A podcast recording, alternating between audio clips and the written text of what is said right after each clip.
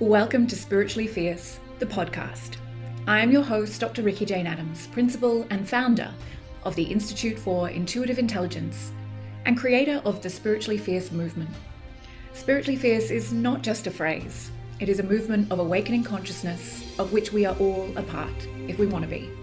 In each episode, we'll explore what it means to be spiritually fierce, how to become it, and why it is the revolution in consciousness that will save the world. Join me and my fierce guests for deep conversations on spirituality beyond the trinkets and superstitions of the New Age that will support you to increase your power to serve.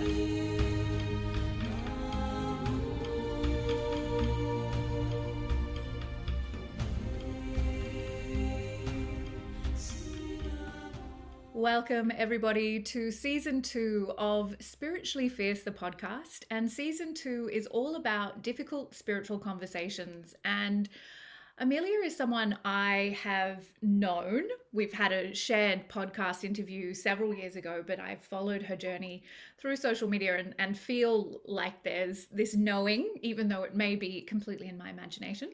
But I have no doubt this woman is more than capable of having deep spiritual conversations and difficult spiritual conversations. And in fact, I'll share with you why I was prompted to invite Amelia to join me in season two in a moment. But first, let me tell you a little bit about this extraordinary woman. Amelia is a women's coach, astrologer, writer, TEDx speaker, breathwork facilitator, and yoga ERYT 500 teacher, which means you've done 500 hours, yes, whose mm-hmm. own experience of trauma and womb healing set her on the path to helping women find healing, liberation, and expansion in body, life, and business. Welcome, welcome, welcome, beautiful woman. Thank you so much for having me. It's a joy to be here almost two years exactly, I think, after our first um, conversation. And what a full two years those have been for all of us. Yeah, yeah. That shocks me in some ways. It feels like it could have been 20 years as well as, you know, just yesterday. So, yeah, goodness me. And it was such a, yeah, pivotal moment for me. That was such a deep conversation. And, you know, feeling really met, which is not something that always happens, um, especially in a short format like that. You don't have a lot of time, but it felt like a very deep connection. Mm-hmm. So I know quite a lot of amazing, incredible things about you, and a lot of things that could fit into the category of difficult spiritual conversations from your mm-hmm. own life. But what mm-hmm. triggered me to invite you to join in today was a post that you shared uh, back on March 19 on Instagram, and I'm having a look at it over here, where you talked about, and here's the opening line weed makes me a better mum. It's true, and it really is that simple. When I'm a little bit stoned, I show up for my kids in a different way. I'm down on their level, curious, playful, exploratory, engaged, and less reactive. I'm more empathetic, connected, and creative. With micros, I find my heart and emotions right at the surface of my being. And it goes on, and you, you know, beautifully share on this idea of uh, the question is sobriety the key to good parenting? And I was mm-hmm. like, boom, I need to have this conversation with you because as the mystic that you are, as a woman who follows her inner life, that Saraswati energy, as much as the outer life of mothering and the hands on, you know, your youngest is what, like less than two years old? Yeah, he's just turned a year. Yeah, you know, you're you're in the mm. trenches of motherhood right now. Um, mm. so I want to ask really just tell us what's brought you to this point where you know that being a little bit stoned is how to be the best mother you can be and everything else that you want to share with us. Mm-hmm. Yeah, so my relationship with substances started pretty young. I would say in adolescence, um, my parents were not um, not averse to substance use. They drank recreationally. They used cannabis, not necessarily in front of my sister and I, but it also wasn't a great secret. It's like if they had friends around, they would go sit around the fire in the backyard and, you know, I'd smell that sweet, sweet smoke smell and know that it was yeah. different than tobacco or a cigarette. Um, and they were relatively open about that when, you know, we came of the age that it was felt important to have those conversations 10, 11, 12 years old. Um, so it was never something that was really shamed or shunned but at the same time i grew up with you know my mom was a psychologist my dad was an attorney and both of them for different reasons said you know here's the things that you should be aware of with any kind of substance use there are risks um, and there are of course perceived rewards in both socializing and your own dopamine experience and this and that but um, choose and use wisely was kind of what i was taught which I did not do. I did not do. Um, so I would say from a pretty young age, 13, 14 years old, I definitely used alcohol as a social lubricant, but in a really unhealthy way. I mean, you know, taking water bottles full of hard alcohol to a party and drinking it without any uh, awareness of what an appropriate amount was and things like that. Um, a lot of times the experiences with alcohol led to unsavory or downright like dangerous situations um you know sexual uh encounters that were unwanted or where i was unconscious um yeah. and that relationship with alcohol continued until my mid 20s i would say with varying levels of um you know distress and impairment being caused by that relationship with alcohol simultaneously uh, my dad cheated on my mom and left when I was 14 years old. My mom went into a hu- hugely significant depression. My sister took the path of going like straight and narrow, focused on school, and I chose sex, drugs, and bone thugs. You know, so I was like, let me just let me just um, get in as much trouble. I, I really channeled my anger and my grief about the you know destruction of my nuclear family into self-harm um, through explorations of sexuality and substance use that were that were really on the heavy end of risk you know? Um and and that led to a lot of shame and guilt because one of the things that you know the greater society as a whole says is not acceptable particularly for young women uh, are these two things sexuality and spirituality and i say spirituality particularly in the sense of like sacred feminine spirituality exploring uh consciousness right through altered states particularly is like you're a druggie you're um you know you're a stoner you're you're a loser. And in the in the states we have a, a drug prevention program called dare and the slogan was keeping kids off drugs and i don't know if that was international but it was a very effective kind of marketing strategy um, by the government that really painted with a broad brush anyone who used any kind of uh, scheduled or controlled substance as a degenerate, just like a worthless human being, right? So, all of this was my conditioning that I was exploring these behaviors in sexuality and substance use, and I was bad for it, right? That was my internalized belief system. And that kind of carried on into my early 20s. Uh, I went, you know, down, did six years in a pretty seriously abusive relationship. And when I left that relationship, I wanted to get my power back by stepping into a sugar baby, sugar daddy dynamic, which I did for a couple years and dated these older wealthy men. And along with that, you know, flying on private planes and buying expensive clothes and doing a lot of cocaine and um, ecstasy and and again this combination of sex and substance use and again a lot of trauma. And um, I say trauma, meaning any experience that felt unsafe in my body and was then not processed or integrated in a supportive way. And so left this cellular kind of memory imprint in my being of threat. So I would say, um, you know, I'm giving all of that so you have the background of my relationship with substances, that it was not what we would call like a healthy relationship. Yeah.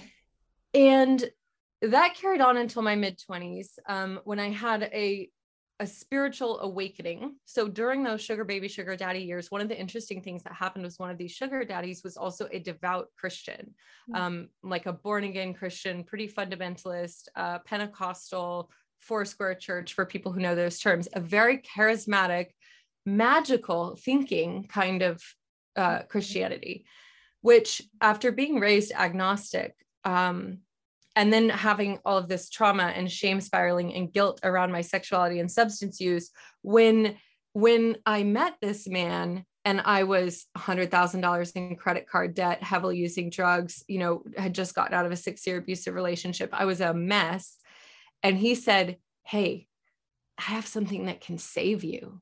Yeah, right? Jesus yeah. can save you. And that was really attractive to me at the time. I really felt that I needed to be saved. I really felt that, you know, if I could have my slate wiped clean from what a horrible, terrible person I was for um, for mainly these two things of sexuality and consciousness exploration, right? I'm, then I would be okay. And so I um, stepped into a very charismatic uh, Christian faith, and that was very alive for me from about 22 to 20, um, really till maybe 33, actually, but um, quite strongly in my early to mid 20s. And so around 25, when I realized that the sugar daddy thing wasn't working for me anymore, uh, I sent up this prayer one day on the beach here on um, unceded Chumash territory in central uh, coastal region of, of California. And the prayer was, you know what, God, I am just, I just suck at life. I am so bad at, at making decisions. And I just choose these men who are terrible for me. And, you know, I keep abusing my body with substances. And I just, I just give up. I want to be single for like five years. I don't want to date. I don't I just want to give my life to you. I want to surf. I want to paint. I want to write. I want to do yoga. Just like make me the woman that you want me to be. Right. And let me tell you, this is a very abbreviated version, but that prayer was powerful and it redirected the course of my life in a way where uh, I didn't actually stop using substances overnight. I didn't stop drinking. I didn't stop having sex.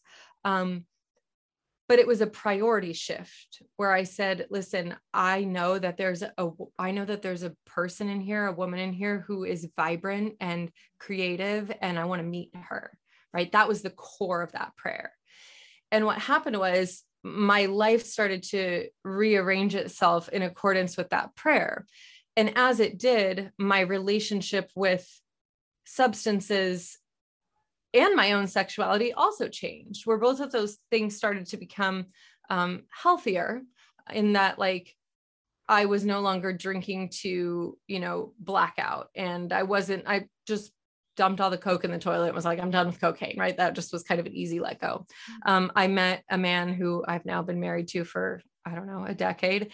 And he was an incredible embodiment of of um, loving masculine energy and really helped me reframe um, what men can be right? So all of this happened and uh, i say this because my journey did not really include a period of like sobriety in the sense of cutting out all substances and um, you know getting on the wagon. But what did happen is as my relationship with substances and spiritual and sexuality both started to shift into something that was more neutral um, i found that my lifelong relationship with cannabis specifically was was now not really something that uh, felt harmful at all but really just felt like this helpful ally for creativity and really for pleasure, actually. Um, and so the relationship with cannabis has been with me. I'm 36 years old for 22 years, off and on, mostly on, but not in what people most people think of. Like it's not like the movie Half Baked. I'm not like stoned all day every day. You know, I partake in a mindful way to intentionally shift my mind and my body into a better place. Yeah. And so, um, you know, when this question that you're asking or that we're talking about of yeah, how does cannabis or psilocybin, you know, microdosing mushrooms relate to my parenting? Over the past few years, as I've really deepened my relationship with earth based spirituality, and this is part of the story that didn't get told, but the shift from Christianity to uh, sacred feminine and really seasonal, cyclical um, spirituality has been happening gradually over the last six years of my life. And with that has come a new deep appreciation for these medicines, these teachers. I really consider them teachers, allies, friends, partners that come from the earth who have a different kind of consciousness and who, in relationship with them, invite us to maybe link our consciousness or shift to be more in their way of understanding. Um, and it's a huge benefit in my life today. Like cannabis makes me exactly what I said in that post um, more present. It takes away the um, kind of anxiety and sense of needing to be doing something else, right? It it it shifts my it shifts my lens to one of appreciation and curiosity. And I think that that lens of appreciation and curiosity regardless of whether you get there with a substance or you get there with you know affirmations or you get there with whatever practice help meditation mantra whatever helps you get there um, that lens of appreciation and curiosity is a key that opens the door to connection right with other human beings with yourself. Um, and so my relationship with with both cannabis and psilocybin in the last few years has become very intentional and one in which I'm asking these wisdom teachers to help support me in my life so that I can be more of the woman that I want to be. Kind of like that same prayer on the beach, right? Mm. Please help me to be more of this vibrant, um, creative, curious, appreciative um, woman that I know I can be. And they're tools yeah. i think i think they're tools and i think it comes down to like what is your relationship with those tools are you using them are they using you yeah yeah. Which determines is it is it working for you yeah yeah love that. But that is often not even a question that people get to ask because the demonization of anything that is not legal according to you know both Australian and American mm-hmm. law means that there is an immediate assumption that it's wrong right? So mm-hmm. there there isn't even a space of am i being intentional in my use? It's that shadow side of this is an illegal substance or this is a substance that is a party drug or gets me high or i you know use it to the point of blackout or you know completely checking out of my life.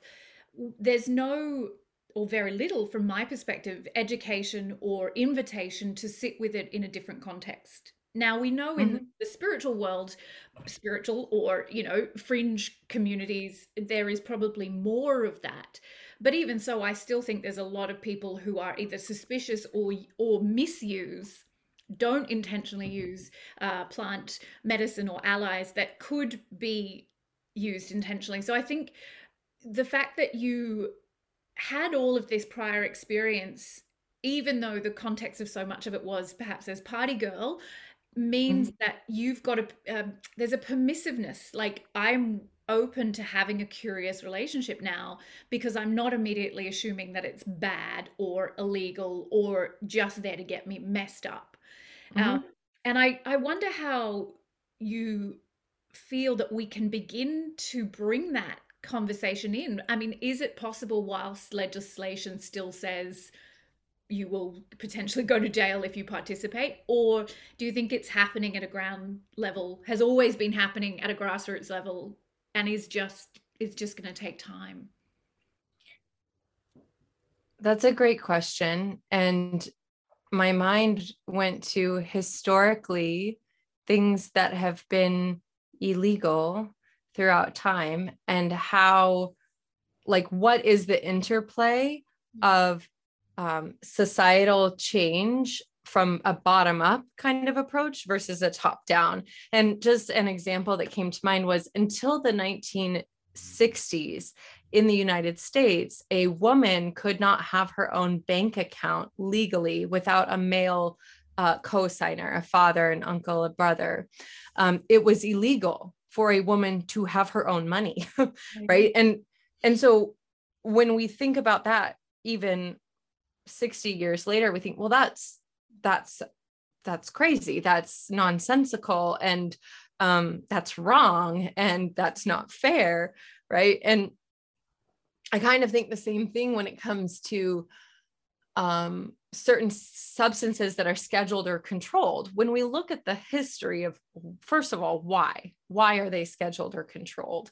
Um, and with cannabis specifically and actually psilocybin as well different timeline um, but both of them ended up becoming governmentally regulated in part because of the the threat of the counterculture consciousness shift Yeah. right with with cannabis a lot of it actually had to do with the rise of the pharmaceutical industry and the many different uses of cannabis and hemp uh, for medicinal purposes and how, what an incredible essentially wonder drug it is uh, as we now know because of medical uh, medical cannabis or medical marijuana initiatives um, and how much research is available that it is really this incredibly helpful tool to that works with our natural endocannabinoid system right we have cannabinoid receptors throughout our entire body um, that really help our body endocannabinoids which are in, in are natural chemicals that work with the same receptors as cannabis um, basically are there to bring the body back into homeostasis. They're there to bring the body back into balance, specifically to help support a natural recovery phase that happens after our nervous system has been activated due to threat or perceived threat. So there's this incredible drug that can help us with, you know, cognition, emotional regulation, sleep, memory, uh, our reward circuitry, and THC does that. It mimics these natural endocannabinoids. And so the regulation of cannabis, you know, I think a lot of it is like education. People don't know that 200 years ago, this wasn't illegal and that it only became illegal about 100 years ago and that it was actually in response to you know the potential for that market um, a free market for people to grow literally what we call weed in your yard and like go have your own medicine that you get straight from the earth um, and who does that threaten right that threatens the the people who are making money from pharmaceuticals so similar thing with psilocybin, but a later timeline. Um, 1950, psilocybin was at the forefront of psychedelic research uh, in the United States and probably in other countries as well. My knowledge is mostly about the US. Um, and when the 60s happened and LSD, LSD was also being researched heavily at the time. And when there started to be these incredible therapeutic applications from psychedelics for things like mm-hmm. alcohol dependency and uh, depression and you know all of these difficult to treat um, problems there was this boom of interest in in psychedelics. There was also widespread social use, of course, of LSD and psilocybin or magic mushrooms in the 1960s that were part of the counterculture, the you know anti-Vietnam um, uh, you know approach, and it was something that was. You know, I think about Timothy Leary at that time in the speeches that he gave, and he was threatening. He was threatening the establishment. He was saying, "We don't have to do it this way." Like, you know, and and I could give countless other examples throughout history of things that were illegal or made to be illegal because they threatened the white body supremacist patriarchal religious establishment of the day whatever that day was. And this has been the trend for 5000 years right? Since we kind of had the last vestige of um, cyclical feminine you know earth-based spirituality as being the norm. Yeah. so so to answer your question like how can we help can we help people with this if people are coming from the approach of believing that it's wrong? Um, i think we need to lead with curiosity and compassion and understanding that like some people are going to have those deeply entrenched beliefs and because of that they're not going to uh, be willing to explore the potential benefits of this for themselves and they're going to stigmatize and villainize and demonize and shame other people who are uh, choosing to use these medicines. But I think that right now, the proliferation of education, you know, around both cannabis and psychedelics, at least in the United States, psychedelics are exploding in the United States again. Um, the research for them, it's you know federally backed and funded, and like and that's the other thing is like once you learn a little bit you see the immediate hypocrisy right? It's still a schedule one controlled substance. Like you can go to jail for possessing this substance but at the same time the federal government is providing millions of dollars to fund research for therapeutic applications of the same substance. Why? Because there's a potential for money right? Yeah. they they yeah. can make money.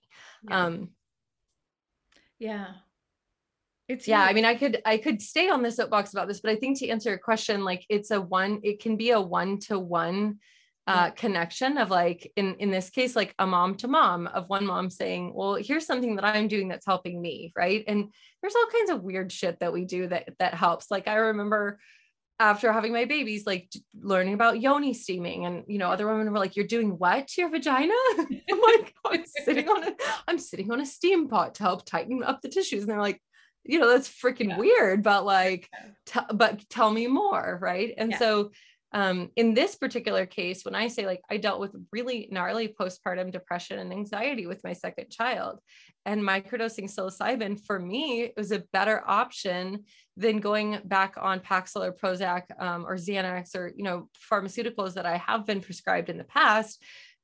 I didn't like the person that I was when I was taking them. So, um, yeah yeah everybody's going to be different in their in their belief system around this but i think that the more that we can educate evidence based information about the science of how these uh, plants and fungi work in the body, it it it starts to soften a little bit and become less weird to think about having a relationship with a plant that grows in the earth or the fungi that grows naturally in the earth than having this.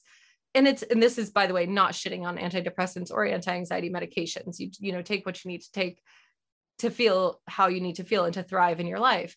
But when we think about synthetics and then, you know, earth based medicines, it's like this doesn't have to be valorizing one or over the other and making one better. It's like they're both just yeah tools that you can use to help yourself feel better.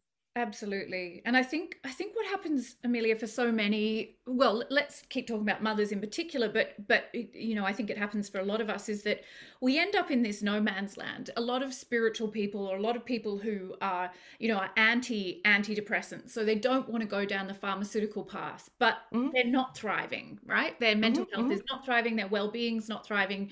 Um, and especially as you wake up on this spiritual path, you know, it's hard, it's destructive, it's it's intense work but then mm-hmm. they're also indoctrinated with the idea that you know plant medicine is is bad or wrong or that if you you know you you will be that loser stoner you know fringe dweller outcast if you if you mm-hmm. participate in that and so what ends up happening is you go for what is uh publicly endorsed and what is that mm-hmm. largely mm-hmm. that's booze right and so you see mm-hmm. a lot of people I see a lot of people self medicating with alcohol, and it's easy.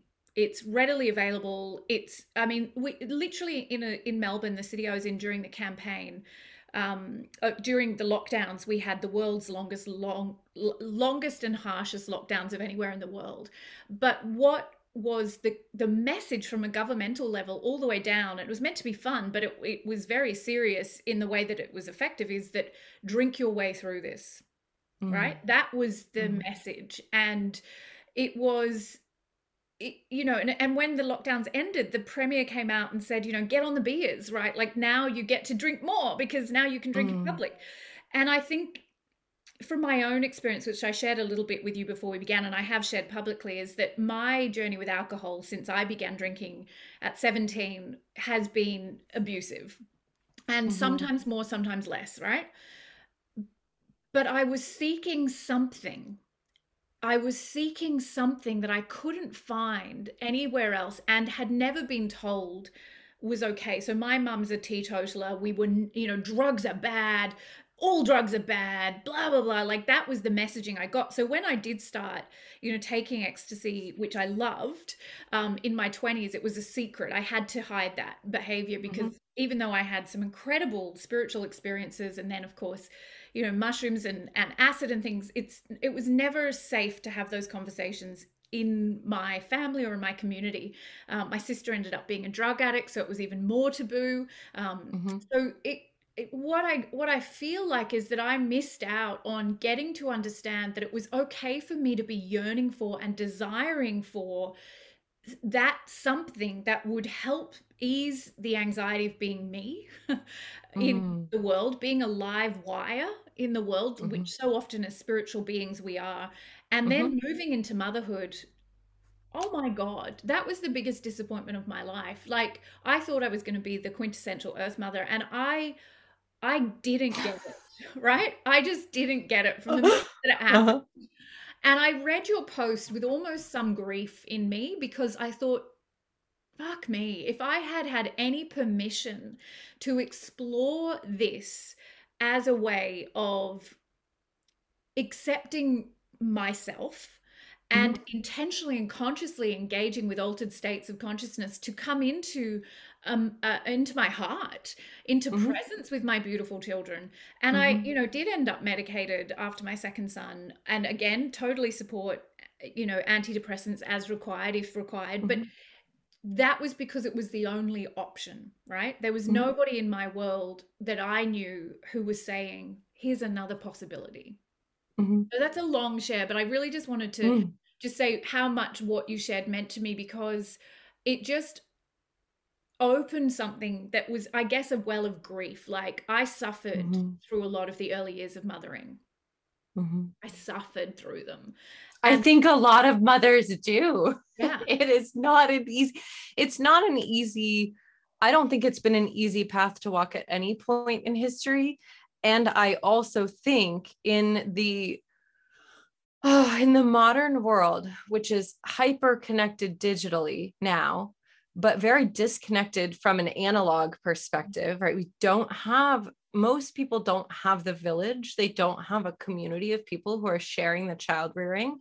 And as women specifically, you know, one of the ways that we bond is through like the co-regulation of sitting and talking and singing and sharing stories and raising children together and cooking together and doing um, the labor that needs to be done together in community at least again that's the way that it was for many many thousands of years probably 30,000 years. Um, and then with you know only the last couple hundred and the rise of industry and technology and um, you know people women specifically no longer being women and children no longer being at the center um, of society and communities we're not meant we're not meant to do it alone like it is it is uh it is a thankless job that there are no breaks from like i'm in i'm in an interesting season right now where because of different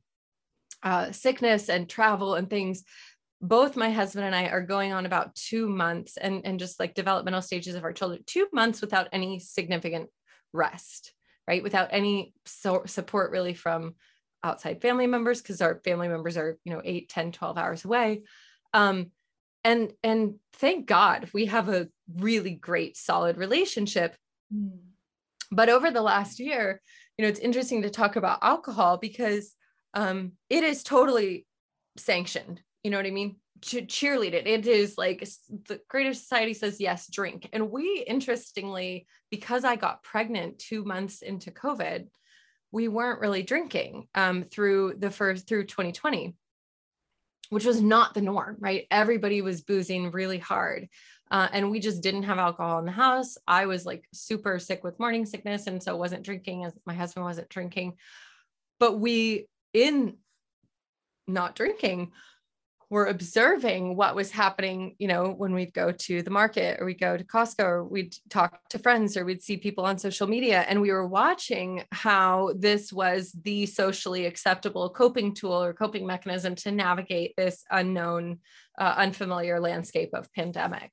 And um and like no shade on that to anyone but it is interesting and fucked up frankly that like in your case the gut you know the government the governing bodies who are there to supposedly you know tell us how to operate in society and do well together are saying here's a great solution drink yeah. you know when i do um, educate around this a little bit one of the interesting things that i found and this is globally universally true that the substance with the highest risk in terms of bodily injury community harm criminal activity et cetera, et cetera, et cetera, et cetera, et cetera, bar none, is alcohol. Yeah. And, you know, after that, there come, you know, some of the uh, like opiates and cocaine, and then um, this, you know, different stimulant substances. And then down over here at the lowest, lowest risk category, cannabis is pretty low. It's a little higher than psilocybin, but the lowest is psilocybin. And mm-hmm. so it's interesting to me because, you know, in some ancient um, Vedic teachings, uh, it's taught that that Lord Shiva actually gave cannabis to humanity for pleasure, right? That is the teaching. So, like, really long-term history of it. When we look at, if you read Food of the Gods by Terence McKenna, who is an ethnobotanist and scholar, um, did a lot of work around psychedelic advocacy. Um, you know, in the book Food of the Gods, he, he teaches about the history of all of the different psychoactive substances, or not all, but many of the different psychoactive substances that we engage with.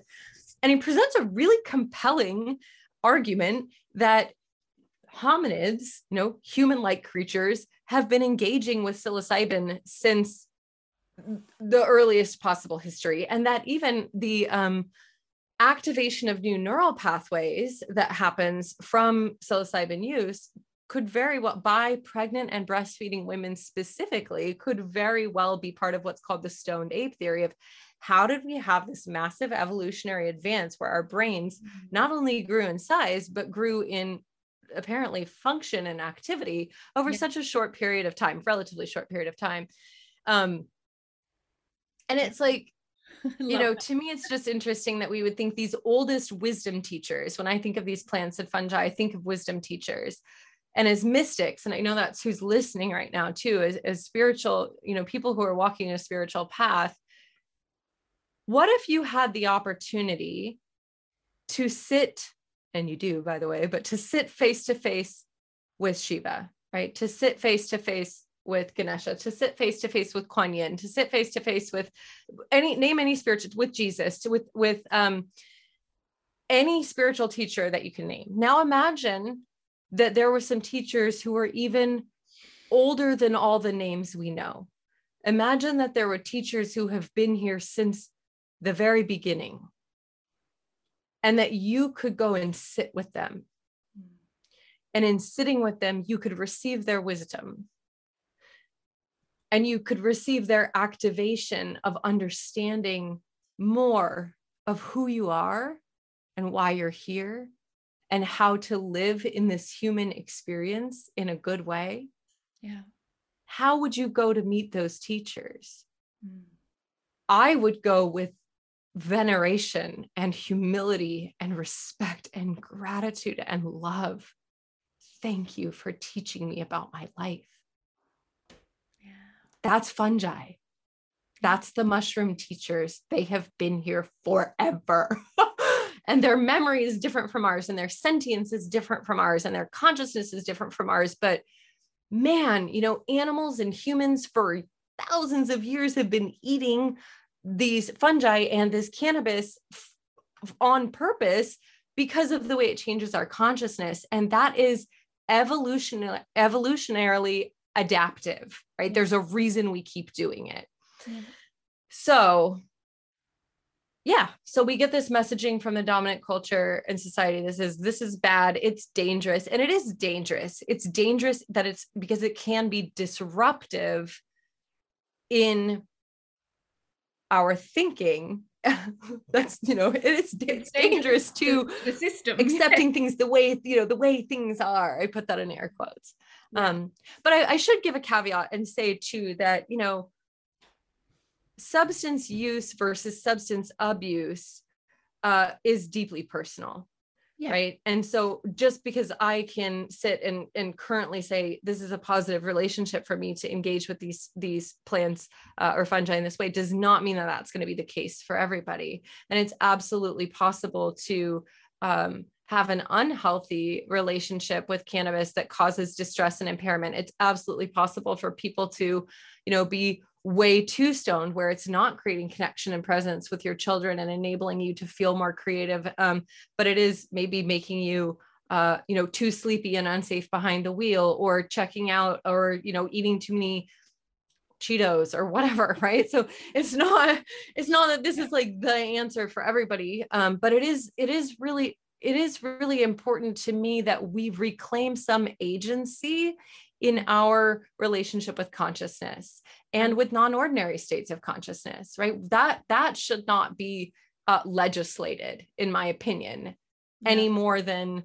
um, our bodies should be legislated right like w- we we we deserve to have a certain amount of agency and autonomy in determining what is beneficial for our own lives as long as that is not um, harming other people right? And then that's where it gets into the the question that's really dicey is like a lot of people particularly people of color women of color you know i'm sitting in white privilege being able to talk openly about using cannabis and psilocybin and not having cps called to my door child protective services come to my door to take my children away yeah. right? That's not the case for everybody. So i do recognize the amount of privilege that i have at a couple different intersections as you know a white bodied you know seemingly cis heteronormative like woman um to be able to talk about this and and i think that's also you know where i live in the state that I live in, there are many areas that are decriminalized. Um, there's a lot of advocacy for decriminalization, which is advancing nationally, but yeah, it's still this gray area. Um, and for some people, it's not. Probably if you live in certain states or certain territories, and I don't know how it is in Australia, but there's probably places where like it's straight up unsafe to publicly acknowledge that you use cannabis or psilocybin. Like your your ass to go to jail. You know what I mean? So yeah, yeah. So it's important for us to acknowledge that too. And yeah, and I'm grateful that you did because it did occur to me, um, you know, even just possessing certain substances would be an immediate, you know, in Australia, our Indigenous population is um, incarcerated at far higher rates than their proportion of population, and that is part of the um, the trauma of colonialism, and it's it's it's a it's a you know a devastating problem, and it isn't safe um, for certain people to participate in the way we are. So I am I'm really grateful for you voicing that as you know white privileged middle class women who have this freedom to follow out not only our you know desires but our faith and we're also funded you know self-funded but in a way that we mm-hmm. can explore these things and probably get whatever legal protection we might need should something potentially go wrong so yeah i i'm mm-hmm. with you on that that there's a lot of freedom but i am sure that you share that view that as you know privileged people through that freedom that we must not squander that privilege and that mm. having these seemingly somewhat risky or outside of the box conversations is part of what we can do to help break down stigma and mm-hmm. i really love your articulate articulateness articulation around this topic because you are really so well informed far far more than me and that it isn't an area of expertise for me at all. And i know you say you're not an expert and i honor that but you do have a lot of um, context historical cultural societal political understanding. And i think probably where i am in melbourne in australia is like where you are in, in the us it's a lot more progressive and free thinking and liberal um, and there are parts of australia where it, it isn't like that at all I I really there's so much I want to sort of unpack, but I'd love to just start to, or just ask some really practical things um, mm-hmm. that you you don't have to answer. And of course, we're in a different country. The audience that listens will be global, so it'll be different everywhere. But mm-hmm. you know, what if I wake up one day and I'm like, you know what, I do want to start exploring this intentionally with full consciousness. How do I go about even just procuring magic mushrooms or cannabis. I know you mentioned that you use gummies, you know, all of this stuff. For some people, mm-hmm. that's like saying, you know, how how do I find any illicit substance? You know, like it would be mm-hmm. that there's just that sense of it's so far out of context. So reveal only as much as you want but i guess just those steps are really interesting to mm-hmm. people who may be completely outside of this yeah, so I'll do my best to answer that. I live in a state that is decriminalized for uh, cannabis statewide, and the United States is also advancing federal legislation to decriminalize cannabis or marijuana nationally. So, um, decriminalization here in California means that um, you know we can we can go to a dispensary, we can purchase uh, cannabis for recreational use, and it's really relatively low risk today. However, I would say the first thing to do is check the legality where you live. Find out is this um, absolutely illegal? Is it medically legal? Is it um, you know is it decriminalized? Is it recreationally legal? Figure out what the market is basically because that's going to give you a good place to start. If um, you know if it's fully illegal and there's no access, no medical, no nothing, then um, I think you know disclaiming all liability here like see if you can find um, advocacy groups that are working to change the status of legalization or or criminalization in your area and and volunteer right? See if you can get involved. In doing so you'll also relationship build uh, with people who are informed and intelligent about you know the legal status and also probably have access right um, cultivation or establishing your own relationship with these medicines is also a great idea cultivation for psilocybin or mushrooms is a little bit more um, challenging cultivation for cannabis like I said, I mean, it's a plant. You put the seed in the ground, you water it, sunshine, it grows. So if you have a safe environment where you're able to do that and have relatively low risk to your person,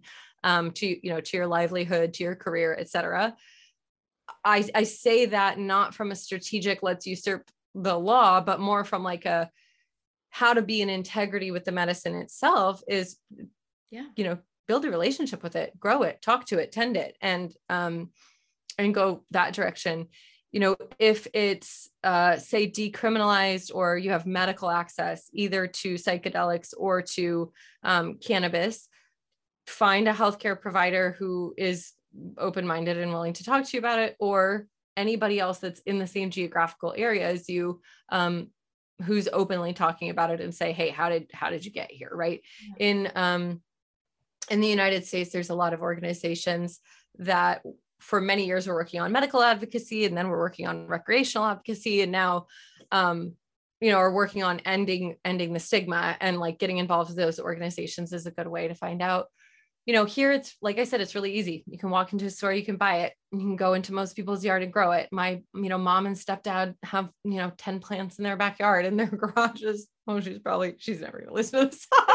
Um I, you don't know her name but you know it's not it's not that hard to come by here. Yeah. um and then i would say too like you know if you really feel that this is a potential pathway for you um it's not a crime to ask questions right? Now it is a crime to ask to purchase a scheduled or controlled substance uh soliciting you know the the sale is probably illegal in some areas.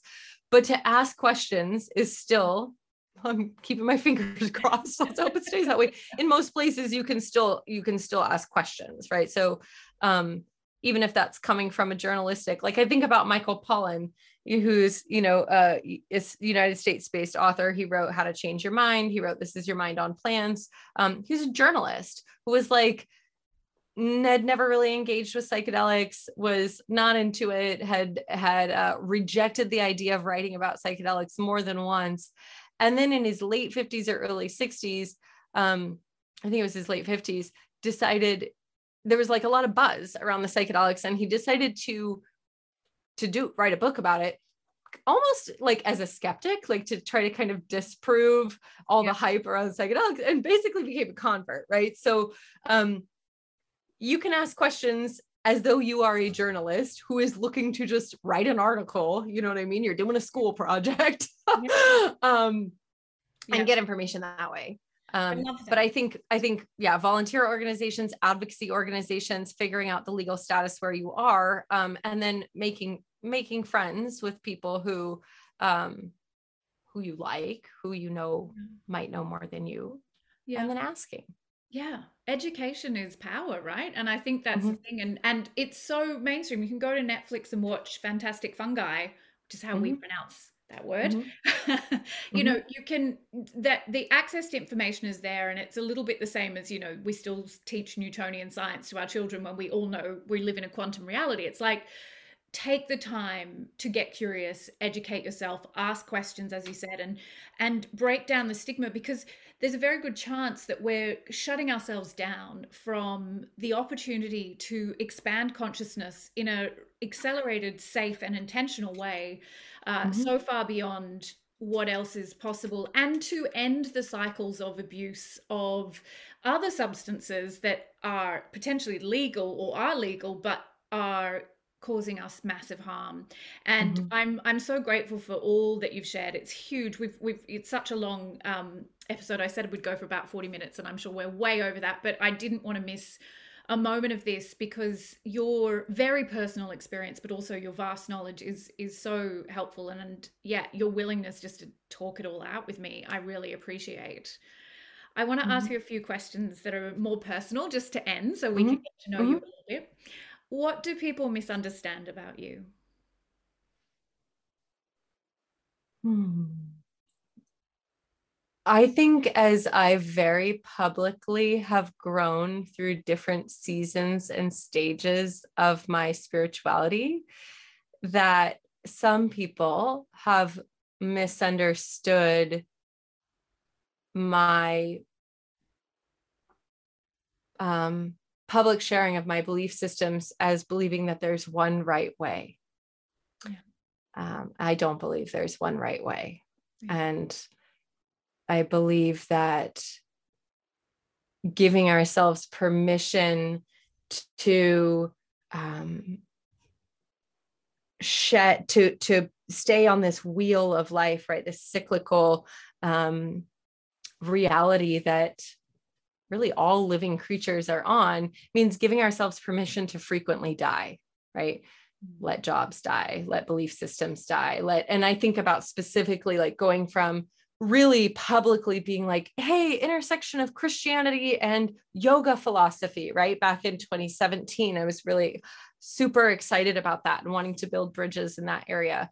Um, and then had this kind of sacred feminine awakening on on and it wasn't you guys it wasn't i was literally on the dirt under a tree and put my hands on the earth and had around a, a, campfire with a bunch of women and something woke up in me on my 33rd birthday right? My christ year something woke up and it was like whoa whoa i've forgotten you i've forgotten the mother. And so then i started publicly sharing about that. And and you know had previously said kundalini yoga is dangerous you know people shouldn't do kundalini yoga because that's what somebody told me. And and then i started studying kundalini yoga. And so it was like i said i would never wear a turban. And then i had a turban on my head right? And so i've just grown in front of people. And i think that um, at many different stages like there's been folks who have you know felt like oh she stands for this and she like you know believes in this. And and yes and just you know like a snake there comes a point where i'm outgrowing that particular snake skin and i have to shed it or i'll die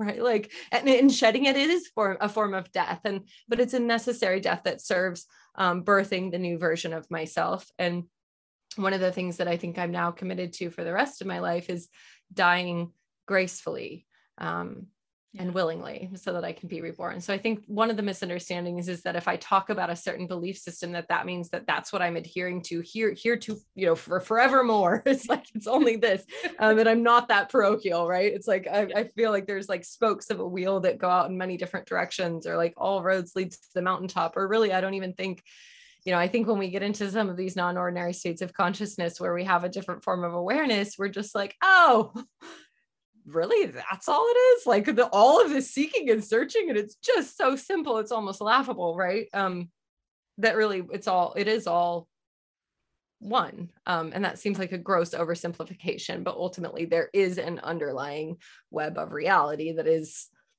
yeah. I don't know as far as i can tell one. Yeah. Um yeah I lots hate... of different expressions. Yeah. What are you reading right now I am currently reading The Chalice and the Blade by Riane Eisler, which is a classic piece of uh, literature that is about the uh, rise of patriarchy and the fall of um, the fall of the Great Mother, the fall of the goddess as being the primary deity uh, in most um, in most societies. It's a fascinating read. It is a little bit academic if you're if you're not averse to that and you're at all curious about how we got here. Um, and by the way, I want to actually take out the term feminine from that and say it's an interesting exploration of how we went from partnership societies to dominator societies, right? So, how did we go from living and working with each other in harmony and in community for evidence says 25,000 years to 5,000 years of the rise of this domination and subjugation yeah, yeah, that we see that is like affecting everything on the planet right now. Like if we look at the wound of power over as being the primary problem or whether we call that you know um predatory capitalism or white body supremacy or patriarchy or like any of these systems of oppression where it's like one having power over another kind of what's the core of that is the central question of this book the chalice and the blade it's a really mm-hmm. really yeah. great read yeah amazing i will definitely look at that one if today was your last day on earth what is the message that you want us all to know from amelia you're not doing it wrong you're doing a great job being human. This is actually it. You're doing it right now. um, I think I would give this message that so much of, yeah, what we think we're seeking or aspiring to um, at the end of the day and at the end of life is,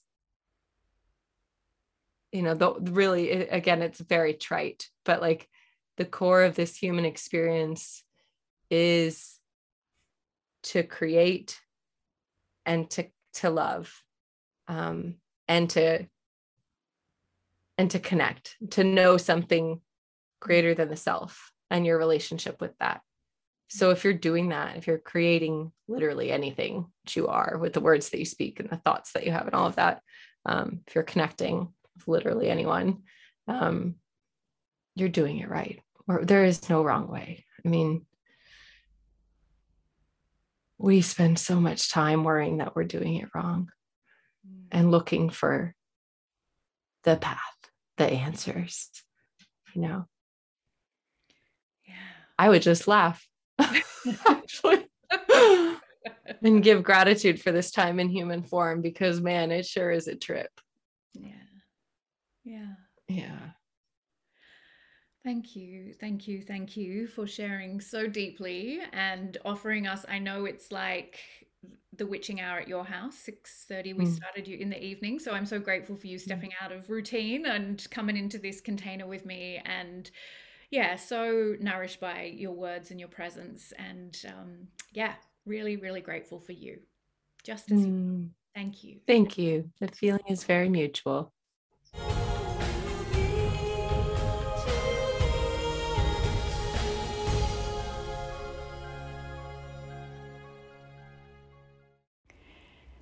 In 2022, the Institute for Intuitive Intelligence is bringing you a whole new way to get qualified as a professional intuitive.